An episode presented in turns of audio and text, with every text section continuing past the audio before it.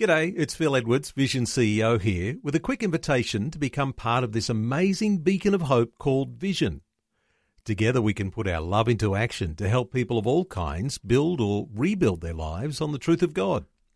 Please consider the part you can play during our upcoming Visionathon appeal, remembering that it's your support that makes Vision possible, including this podcast. Life, culture, and current events from a biblical perspective. 2020 on Vision. A conversation you might like to be part of over this next hour. We're going to touch on a number of issues, and you might have your say on any of those issues. Some of these are, well, I'm just trying to think which one's most important, but every one of the issues we'll talk about this coming hour are incredibly important issues and you might have your own insight. You might have a question to ask. You'll be welcome to do that. We'll open our talkback lines on 1-800-316-316. So an opportunity today to talk about, let me just uh, outline in an introduction some of the things that we'll be talking about over this next hour. The threats to Australia's freedom of speech, freedom of religion, and freedom for parents to raise their children. As well, we want to touch on some of the big issues that we're seeing in the headlines, like sexual harassment in the workplace. And you'll be familiar with all of those headlines about the American Academy Award winning producer, Harvey Weinstein, and all of the accusations and the discussion that that has stimulated about sexual harassment, whether that's in Hollywood or in the workplace. You might have your own thoughts to add to that conversation. And we're also going to touch on the significant issues unfolding today in Victoria where the Andrews government is likely to attempt to pass a bill allowing euthanasia. And somehow or other, uh, as I said, when you try to prioritise what's most important to talk about, uh, neither one of those seems to be anywhere at the bottom of the list. They're all headline issues for us to talk about as Christian believers. Well, our special guest through this hour is Wendy Francis. She's the Queensland State Director for the Australian Christian Lobby and she also holds a special portfolio position as being the spokesperson on issues affecting women and children. And I want to make a special welcome to 2020 to you, Wendy Francis. It's always so good to be with you, Neil. I appreciate your time. Wendy, we're going to get onto this sexual harassment issue in just a few moments, yep. but uh, just let me uh, honour you for the hard work and commitment that you're putting in because I know that you're putting in many, many long hours and uh, talking into some very controversial issues with the overall marriage debate as it's going on in Australia. Yeah. And I know that there are significant developments. There's a small army, and let me just rephrase that. There's a large army of people who are, in fact, on the team, which has now become known as the Freedom Team. Correct. And they are, in fact, door knocking. They're talking to people yep. all around the nation because the issue of marriage is just so important. They are. Uh, the developments. What are your are. thoughts on so it? So, in our office, we also have a call centre, and people are being called as well, just to follow up, not to try and coerce them at all, but just to say, have you voted? Because We'll find out today, again, an update on how many have actually voted in our country, but at least 30% is still not voted. So we're talking a third of people still yet to vote. So we need people to vote because many of those people who haven't voted are actually people who don't really care about, about the issue. But they don't, they're not realizing the consequences that will come. So as you say, this freedom team is absolutely amazing. God always promises to bring good, um, when we, when we bring things to Him, um, carefully in prayer. And this has been bathed in prayer. And if there's a good thing that's come out of this, it's been a mobilization of people across the nation. And there are hundreds of thousands of people who are involved. There's over a million people who have downloaded the Freedom app. And if you haven't yet and you're listening, I encourage you to do that. And people are getting involved. They're talking to their neighbours. They're, they're emailing their MPs. They're really engaged in this, in this issue. Let me just uh, stop and reflect on uh, one of those numbers you mentioned there. Mm. More than a million people have downloaded the Freedom Team app. app. And, uh, and it's that sort of figure that made me, uh, think again about saying, is there a small army of volunteers yeah. that are actually wanting to defend uh, these issues of freedom of speech, freedom of religion, the freedom of parents to raise their children. Absolutely. Uh, this is a large army. In fact, uh, as I'm uh, as I'm led to understand, uh, that million might actually be an outdated figure, and there might be an awful lot more who've actually downloaded that app and are part of the Freedom Team. Correct. And on that app, it's not only just an encouragement to get out and speak to your neighbours, but there's um, there's words that you can use. There's there's ideas, but there's also news, and so every day news is updated. It's also an encouragement there because you go on, you can see what other people are doing, and you can get ideas as to how you can peacefully and civilly just be able to speak to people about what is actually this, what does this campaign actually mean and what are the consequences that will come? And we know,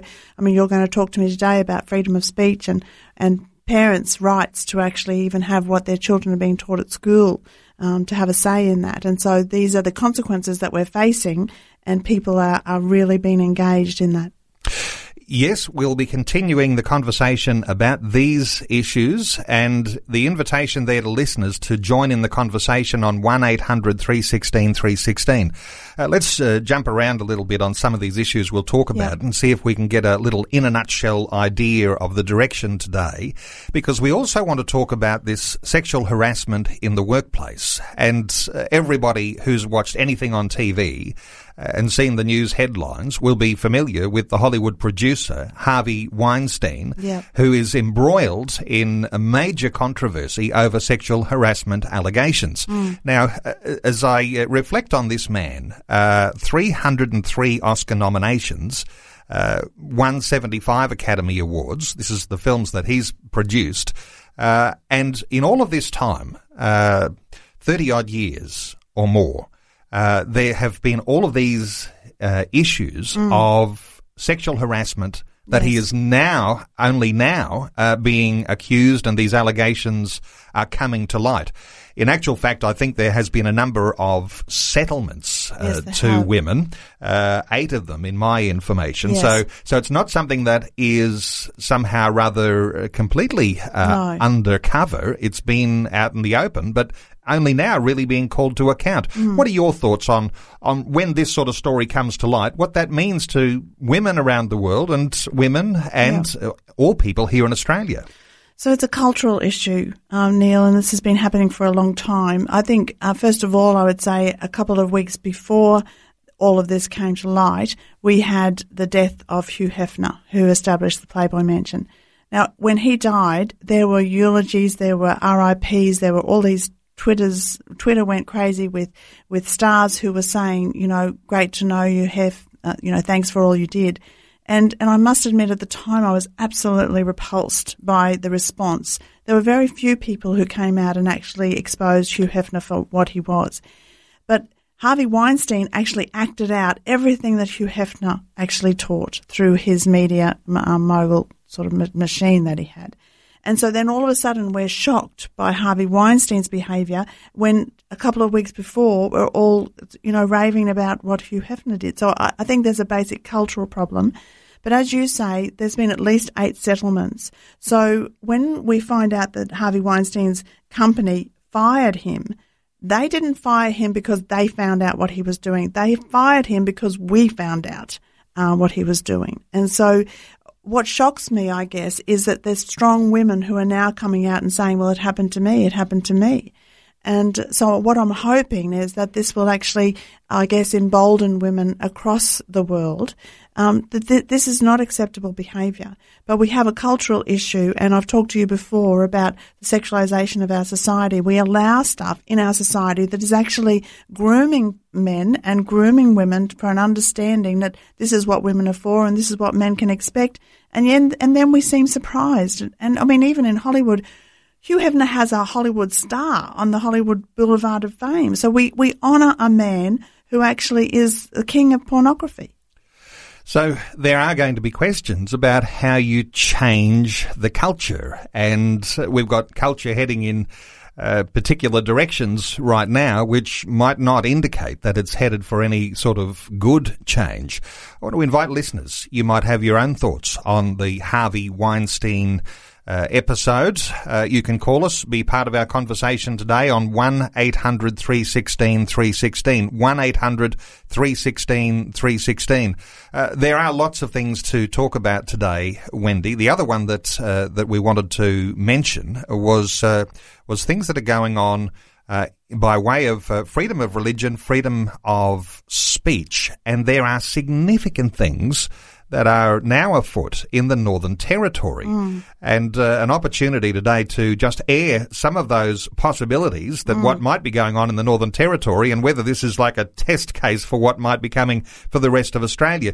What, what's your understanding of developments in the Northern Territory? Absolutely. I've heard um, what's happening in the Northern Territory. They're, um, they're under review of their Anti Discrimination Act. I've heard it described as a, a blueprint for life in a genderless society. Um, so we've got the Christian Schools Australia Chief Executive Mark Spencer saying that this is a most extreme attack on um, particularly schools of faith. So what the Northern Territory government are doing is that they, they do have their anti-discrimination stuff under review. Um, it's getting an overhaul, and their uh, Attorney General uh, Natasha Fyles, who I've met, she she won't rule out the possibility that religious schools will be banned from excluding staff and students on the basis of faith. So she won't rule out that teachers will not be. Um, if you want to employ a, a staff member, you will have to employ the most highly qualified. So it would be like um, the Greens having to employ Malcolm, Senator Malcolm Roberts. So Senator Malcolm Roberts is a denier of some of the climate change um, talk that's out there. It would be like if he was the most highly qualified, the Greens having to employ him in the same way a faith school having to employ somebody who is completely um, opposite to the doctrine that they want to teach. They're proposing changes to axe any exemption given to religious and cultural groups to discriminate discriminate against those who disagree with their beliefs. I think the other thing that's really important to know too is that they the, the discussion paper that they have on the table at the moment, and we have until the third of December to actually contribute to this. So I would encourage listeners in the Northern Territory to contribute. But the discussion paper also includes um, proposals to repeal the definitions of man and woman in um, all Northern Territory legislation. So they they are moving towards a genderless society. Uh, I think in anticipation of what may come following the outcome of the plebiscite. Wendy, as all of these things come to light, uh, for people who are still thinking somehow rather that this upcoming uh, postal plebiscite survey is all about just whether gay people get to marry one another.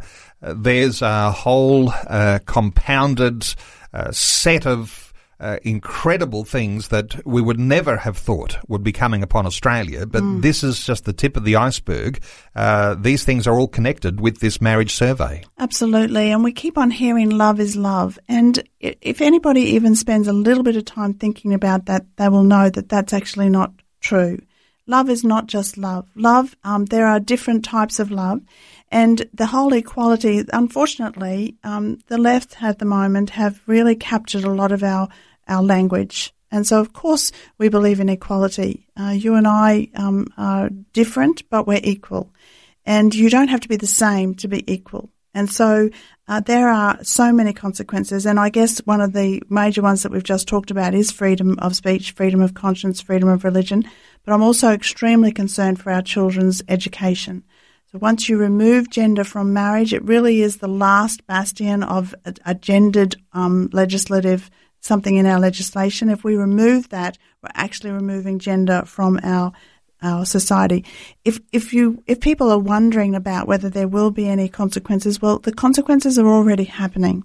Uh, we we had um, last year uh, Archbishop Julian Porteous in Tasmania, who was taken before the Anti Discrimination Tribunal simply because he distributed a, it was a pastoral letter, um, and it was basically don't mess with marriage, and it was explaining to his parish, so it wasn't going public, but it was explaining to his parish what the Catholic Church actually believed about marriage. Now, um, an, an activist went online, downloaded the book, and then chose to be offended. So this activist went out of her way to be offended for a start. I, would like to make that point. It wasn't even something that she received. She went online, downloaded it, made a complaint. The complaint was actually upheld, um, and so the, the Anti Discrimination Tribunal believed that Archbishop Julian Porteous did have something to answer for, even though his booklet was actually describing what current Australian law actually has in law about marriage. So the the case was actually um, withdrawn by the uh, the complainant, but it was never actually settled. And so these things, it was never said, well, he didn't have a case to answer. The case still was there, um, but the complainant withdrew the complaint. Well, you might have your thoughts on those issues when we talk about religious freedom, freedom of speech, 1-800-316-316. The other big issue to touch on, and uh, then we'll take a break and we'll start to enlarge on some of these issues, uh, is what's happening in Victoria today where the parliament uh, resumes today. The Andrews government uh, is likely to attempt to ram through a euthanasia bill. Uh, that's assisted suicide for Victoria.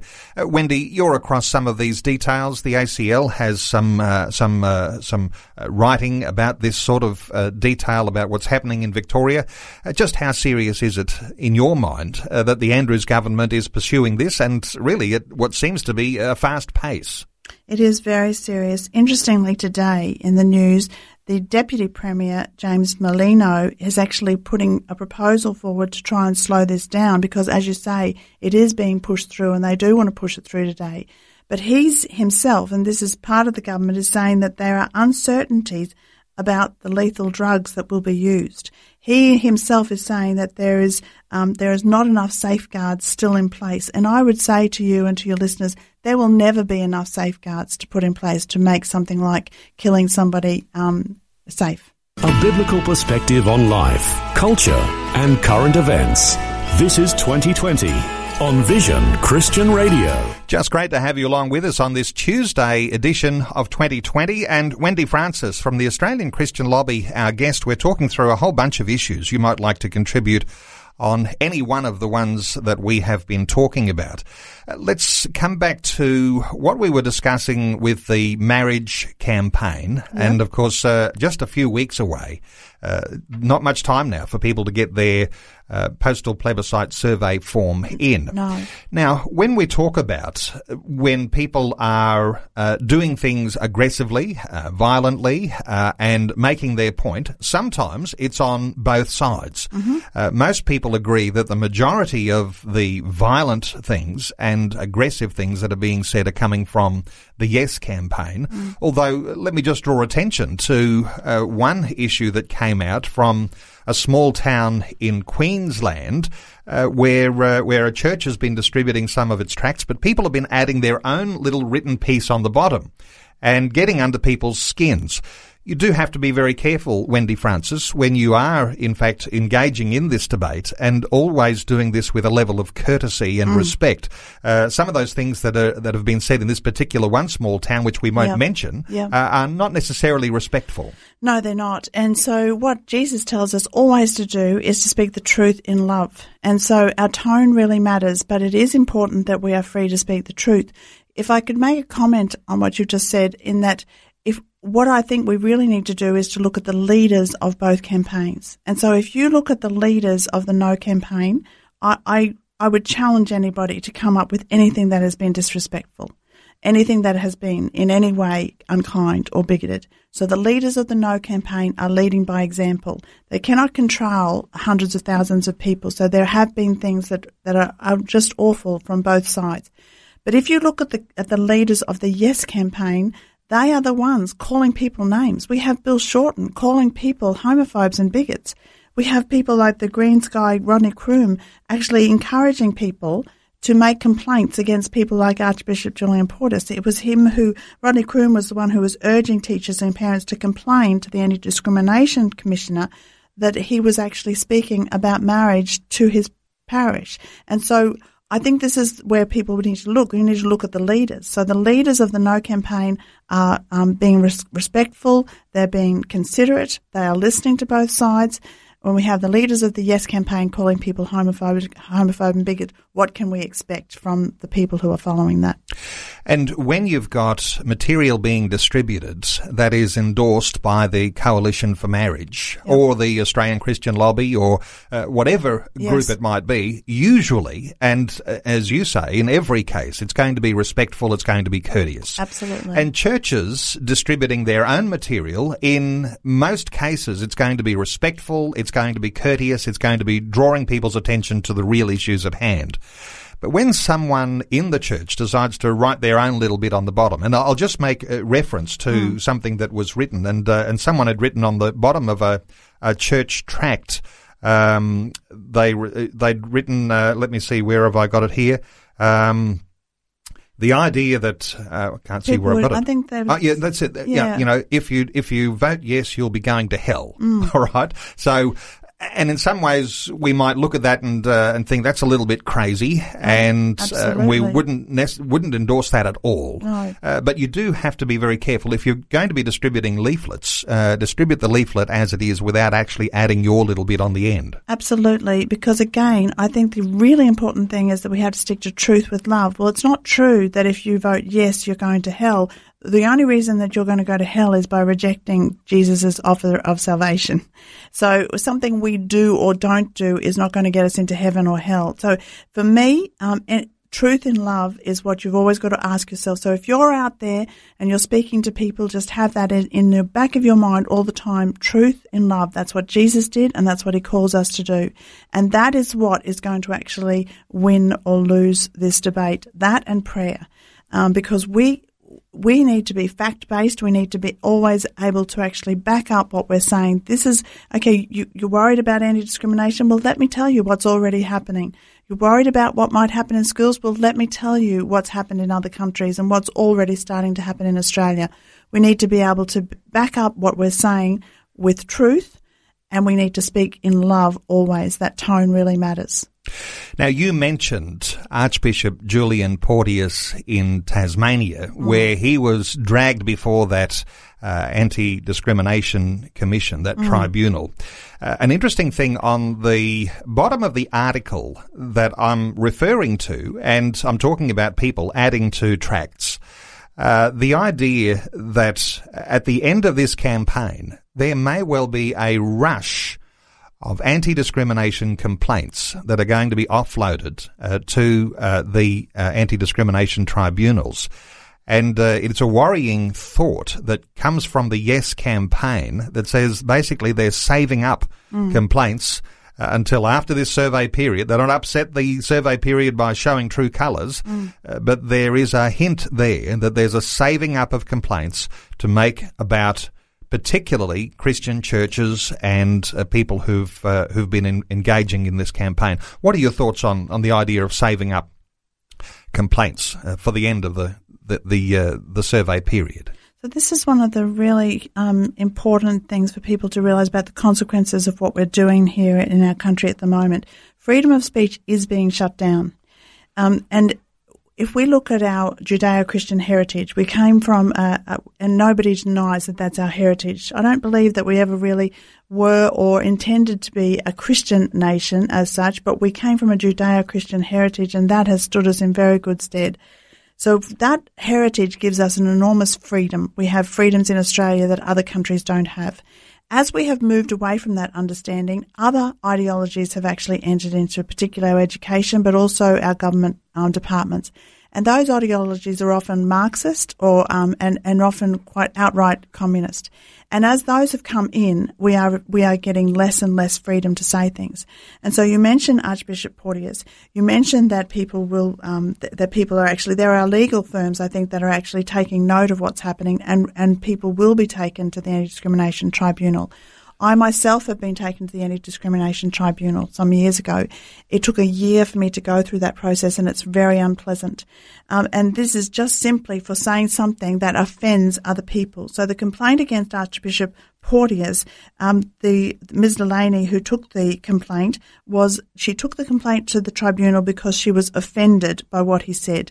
His booklet, Don't Mess with Marriage, was a pastoral letter from the Australian Catholic bishops, and what it was doing was outlining the Church's teaching on marriage. And it was sent to Catholic schools in Tasmania. Ms. Delaney downloaded the book, she was offended by it, and so she took this complaint to the tribunal. And the Commissioner of the Anti Discrimination Tribunal concluded that the complainant um, did have merit and that the commissioner was the one who decides whether it proceeds to a full investigation, and that commissioner decided it was there was enough merit to to, to proceed. So, offence is all it takes, and I think people need to realise this is one of the things that we are losing through this whole process of of removing gender from our uh, from our even um, our our psyche, really in Australia. Uh, we're taking calls on 1800 316 316. Let's hear from Yvonne in Fernvale in Queensland. Hello, Yvonne. Welcome along. Uh, hello, Neil. It's great to listen to your program this morning. And uh, I commend um, Wendy and her team. They're doing a wonderful job for the no case, but for all those other things too that are being threatened in our law here in Australia. And I really uh, had been thinking about there's going to be quite a debate on Q&A next Monday night. We need to pray for the ones who are coming on representing the no case because they're really going to be heavily opposed. And uh, I, I've been thinking just one little point. I just wish people maybe would understand this that they're pushing the yes case is pushing the um, belief that love is love, and if you love someone, you know, obviously you can marry them or, or whatever, live with them, um, have relations with them. And I'm, I was thinking, you know, in the Bible, there are four different words for love, and I mean, mm. it goes from everything from uh, loving God with all our heart to loving our country, loving our friends, our family, and they're all different uh, words. And one of the words, of course, is eros, which is an erotic kind of love, which is the Hugh Hefner kind, and uh, and all the problems that are happening uh, in the Weinstein case. And I just believe if Christians are informed and we do show love when we speak about these issues, then we may be able to have a chance, if we're informed, to explain some of these differences. Yvonne, good thoughts there. Uh, let's talk about love for a few moments. Yvonne yeah. raises a very important uh, idea yeah. that uh, as Christians, we understand that there are complexities and there are all different sorts of love. She named the one that called Eros love. Mm. Uh, we often talk about uh, the one, the unconditional love of mm. God. Uh, and we talk about love that a brother might have for a sister, which is, you know, it's, it's male, female, but it's not sexual. It's, it's a beautiful sense of that sort of love. Your thoughts Wendy, on on the sorts of things that Yvonne is sharing there about the fact that somehow or other love has been hijacked and people don't understand it's quite complex. It is. Yvonne, thanks so much for ringing in. The the love that a husband is called to actually love for his wife is the same love that Christ had for his bride, the church. And so we're talking about a self-sacrificing love. We're talking about a love that puts other people before ourselves. And our understanding now in our society is just this: um, love is a sense of attraction. So if I if I'm attracted by something and I, I can love it, so I can actually, and, and as you say, Yvonne, there's only one word. So I can love ice cream. I can love a pet. I can love my husband and I can love my children. For anybody to say that love is love and there is no difference, it just doesn't even make any sense. Uh, uh, when um, Hugh Hefner died, uh, you know, there were so many Twitter feeds saying, we love you, Hef. Well, he didn't understand love at all. Like there was no self-sacrificing in his type of love. Um, it was lust. And so, uh, you know, for anybody to, if they just thought about it even for two minutes, they would realize that love is not love. Love, if you, and, and then it all comes, you know, to just this sense of attraction. Well, I love you. I'm going to love you now. Maybe I won't love you tomorrow um, because you know, I might change. Uh, Wendy, let's take some calls. Uh, lots of people trying to get through. Let's first of all hear from John in Somerset in Tasmania, waiting patiently. Hello, John. Welcome along. Uh, good morning, uh, Wendy and Neil. Uh, the other day I was in an op shop and I happened upon a, a copy of George Orwell's Animal Farm. Mm. There's been a lot of talk about equality. Mm-hmm. Of course, the revolution of the animals in George Orwell's story comes up with a constitution of seven commandments. But by the time you get uh, near the end of the book, those seven commandments have been whittled away to a single commandment, which ran all animals are equal, but some animals are more equal than others. A redefinition of things, of course, uh, sits very well with postmodern philosophy, which tells us that all that matters is stories, because truth, if it is really the case, or re- even if it, really exists, we cannot really know it.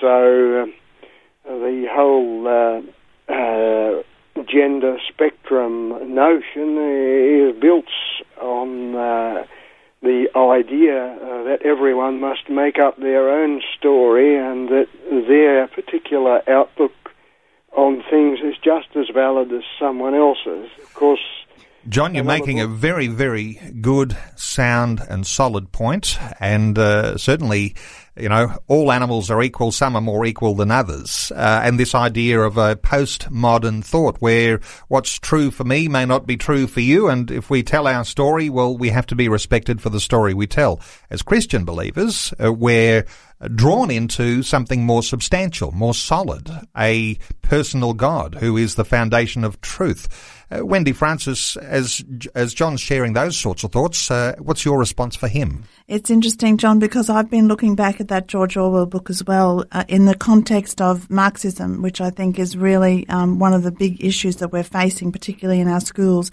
But certainly, um, you know, George Orwell himself was talking about freedom uh, in that book, and I, this is one of the big concerns that we have that we're losing our freedoms.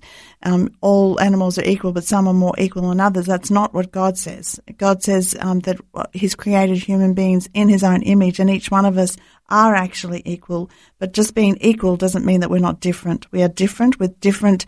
Um, that God has called us to different uh, functions, but we we certainly are equal. And I think um, a lot of our politicians at the moment would do well to go back and revisit that George Orwell book, uh, The Animal Farm. Thank you so much to John in Somerset in Tasmania. Let's take a call from Graham. Uh, Graham in Tasmania too. Hello, Graham. Welcome along. Graham, are you with us? Graham, are you there? Yeah, oh, sorry. I yes. can hear you. Yes. Yeah, what hi, are your Graham. What are your thoughts, Graham? look, uh, people realise that this world is Satan is wants to destroy this world. It's working very powerfully now in the world. All these rights. This is Europe. Well, I should say uh, the world that knew God, that had access to God, blessed. We have turned from God, and all these things. The terror, terrorists attacking us, and all these sufferings because we have left God.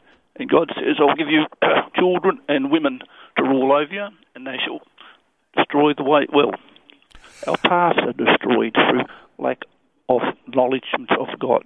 It's a tough lesson to learn uh, to recognize that moving away from foundations that we might understand are Judeo Christian foundations actually have consequences and ramifications.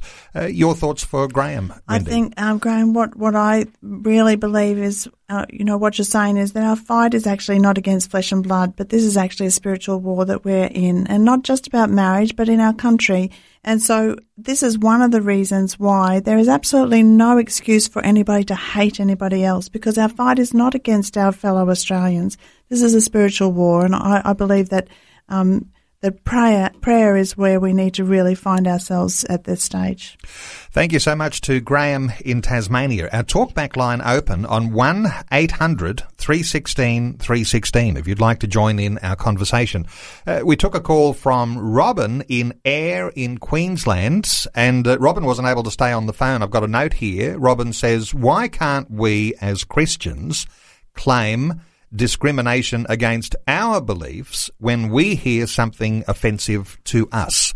That's a common sense question, isn't it, Wendy? I mean, if if people can hold Christians to account in an mm. anti-discrimination tribunal, why can't the Christians hold others who are offending us to account? It is a really interesting question, and I think it comes back to what we believe as Christians. And so, as we are taught in Christianity, we actually are taught to turn the other cheek. This is one of the things that we grow up with an understanding of that we don't take offence easily. And so, as Christians, we tend to um, to return uh, good for evil. And so, uh, but I don't, I don't think that um, necessarily it's wrong to, t- to actually do what this uh, listener is actually suggesting because we need to start highlighting some of the issues that are happening uh, on the other side. But but I think this is why we don't. The reason why we don't is because we're actually trained uh, and we follow the Lord Jesus' example, who who allowed himself to be even taken to the cross. And it may be something to do as well with the idea that minorities are represented by these anti-discrimination tribunals and Christians are not considered to be a minority. Oh, uh, so uh, we may not have the same access to those tribunals. Uh, I recall in earlier conversations where this type of question has come up and uh, someone else who had been taken before an anti-discrimination tribunal uh, asked a similar question uh, and said, well, Christians actually don't have the same rights uh, we don't have the opportunity to be able to uh, make a, uh, mm. a complaint about something that offends us. And when you're talking about rights, then it also brings up the whole uh, concept of you know freedom of religion and freedom of speech, and we don't really have those laws in Australia. So. Yes, let's enlarge a little bit on this. And this is something that uh, over the previous weeks has come to light mm. that Australia doesn't really have a sound, solid, understanding of freedom of religion, freedom of speech. And of course, there are going to be some things that people will be able to point to. But if we're contrasting Australia with other nations where there are really solid, sound foundations for freedom of religion, like the United States, mm. uh, then we are really on very shaky ground as these sorts of laws begin to change in Australia, uh, because uh, Christians will be at the mercy of those who want to uh, take us to those anti-discrimination tribunals. Your your thoughts on freedom of religion and the lack of our our capacity to be able to maintain that freedom of speech. So there are some who would want to then bring in a Bill of Rights in Australia, and I think that that's a, a, a risky path as well. But you're right, we don't have these um, these laws in our legislation. We don't have the right of freedom of religion. I, I think one of the reasons we don't is because it's always been assumed. I mean, we we have always lived very freely in Australia. What we need to realise is there are people like uh, Mr. Abbott's sister, uh, Tony Abbott's sister, Christine Forster. She was asked by Sky News um, within this whole context of the current debate if she and her partner um, wanted to be married by a Catholic priest. Um, would should, does she think that Catholic priest should be made to marry them? And her answer was, first of all, well, you know, I, I, we wouldn't do that. But it was at the end of the conversation, she said, if same sex marriage is legalised, then people have to accept that's in the law and that's how our country works. So if we're changing the law to allow same sex marriage and we don't have any freedom of religion laws in place, then why wouldn't a priest not be forced to actually conduct that ceremony? And if we're reflecting on the experience in the United States, uh, where they have uh, mm. same-sex marriage laws now, uh, but they have a 200 year old, uh, what they call their First Amendment, uh, part of the first 10 amendments that make up their Bill of Rights, which guarantees this freedom of expression, this freedom of religion, freedom of thought, freedom of conscience, all that guaranteed and in a law that's 200 years old. So it's not something that just is, uh, you know, snatched out of nothing mm. to say, oh, let's, let's, all of a sudden we'll create some freedom of religion laws, because even if the Attorney General and uh, those who might be in control of our legislation right now began to talk about those, they wouldn't be tried and tested and they'd be actually put in place in an atmosphere where there is such dynamic change that's already taking place. So it yeah. wouldn't necessarily guarantee the sort of freedom of religion that you and I might talk about. Absolutely. So, you know, 200 years ago when it was, you know, people like John Adams was putting together the First Amendment in the United States, he also said that never should the hair of any head of an atheist ever be harmed. Um, so he, that what they wanted was freedom for all. In, here in Australia, if we were to all of a sudden try and establish freedom of religion, uh, then we, there would be a lot of questions to be asked because we are a secular society. We do allow um, all religions to practice their religions freely at the moment. But if we're going to start putting things in law, then w- what happens when a religion might have as part of their religion that they can have multiple wives or that they can have young marriages? What happens with that? So there are huge questions ahead in all of this. We're taking calls on 1800 316 316. Let's hear from Chris in Victoria. Hello, Chris. Welcome along. Uh, good day, uh, Neil. Yeah, I just re- read out a couple quick things. Uh, it says Bill Shorten says you have nothing to worry about concerning religious freedoms while actual lawyers disagree with him, and actual cases in Tasmania have already proven such assurances to be worthless. Uh, University of Newcastle Professor Neil Foster said Tasmania should be planning changes to the anti-discrimination laws ahead of the same-sex marriage postal vote. He said the issue of legal protection for religious beliefs had barely been examined during the debate. And University of Sydney law professor Patrick Parkinson said he favoured new federal laws that would override crazy situations that in Tasmania where it was illegal to offend, humiliate, or intimidate, insult, or ridicule on the basis of one of the 14 listed attributes. You know, they, the, where the two Christian preachers were accused of offending gays and atheists. Yeah, Chris, good thoughts in all of that. Uh, the idea that some new federal law would override the crazy laws of the states, uh, that's perhaps one way that that, that there could be some sort of solution. But I mean, people are doubting the integrity and the way that uh, our Attorney General and our senior legal people might actually frame those laws uh, to actually be effective. Your thoughts, Wendy Francis? So it is very complicated because at the moment the anti-discrimination laws are state-based and so we already have, as we've mentioned, the Northern Territory moving ahead with changes to ACSI exemptions given to religious and cultural groups to discriminate against those who don't fit with their beliefs. So we have states already moving ahead. Uh, Tasmania with, and, and as um, Chris has just mentioned, with um, the Archbishop down there. So we've already got states moving ahead on this. If a federal law is going to come over and actually um, try and usurp all of that, what is going to be the reaction from the states uh, in that? This is a very complicated um, realm that we're actually moving into. A biblical perspective on life, culture, and current events. This is 2020 on Vision Christian Radio. Wendy Francis is our guest. We have been talking through a whole lot of very, very important issues that have come to light. Uh, some of those that have been warming up now for years, uh, others, like the euthanasia issue, well, a bill being mm. presented in the Victorian Parliament today. Yep. The Harvey Weinstein uh, issues and uh, the harassment, sexual harassment in the workplace. These things are all so, so significant and people are at risk uh, because of these things that have been turned a blind eye to over many, many years. Sexual harassment in Australia, Wendy Francis, mm. uh, as an issue w- which does affect women and uh, children growing up into a, mm. a workplace environment. Uh, what are your hopes that this issue, having been aired to where it is now, might have some sort of trigger effect for people saying, we've got to put an end to this and uh, we've got to end this sexual harassment in the workplace? What are your thoughts? My, my hope is that people will realise the inconsistency of complaining about what Harvey Weinstein did, and yet we are actually immersed in a culture that encourages exactly what he was doing. That you know, Hollywood makes movies; they make a lot of money on on actually perpetrating this lie about women. Um, uh, my hope is that people will will realize the stew that we are stewing our children in and realize that we can only, if you do this action, then you're going to get this result. And I believe that Harvey Weinstein is a result.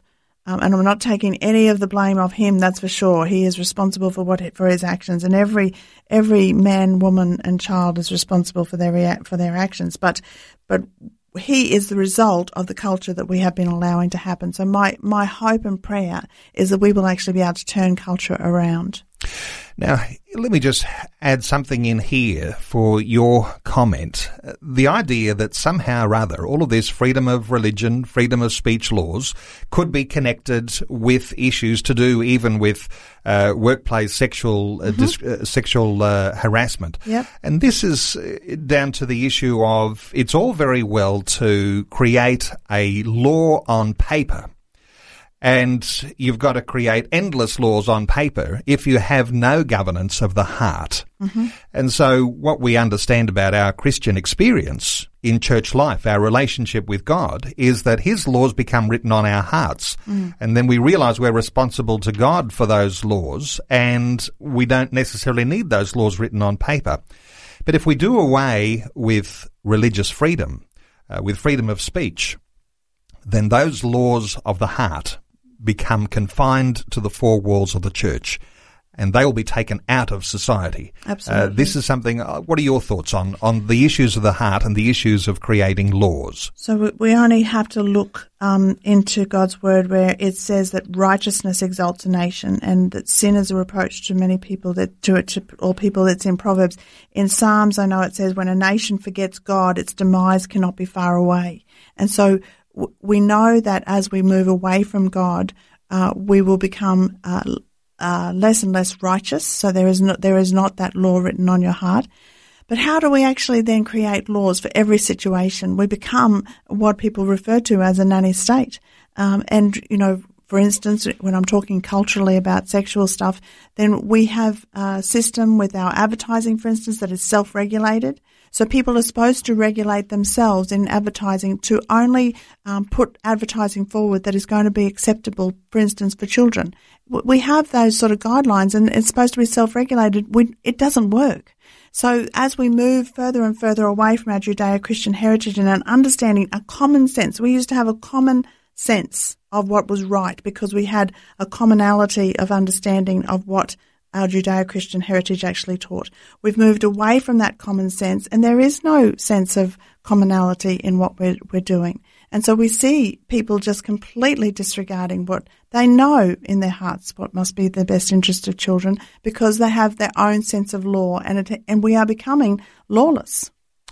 Well, if you want to shut down the church, you'll shut down freedom of speech, you'll shut down all sorts of opportunities for protection uh, for women and for children, uh, protection for everyone. I mean, Yep. it is so, so serious. And as we draw that back to uh, what's happening right now, uh, and we haven't talked a lot about the marriage plebiscite this hour, mentioned at the beginning of our conversation, Uh, but this uh, illustrates just how important it is for people to be mobilized when it comes to how they will respond to this pleb- postal plebiscite survey.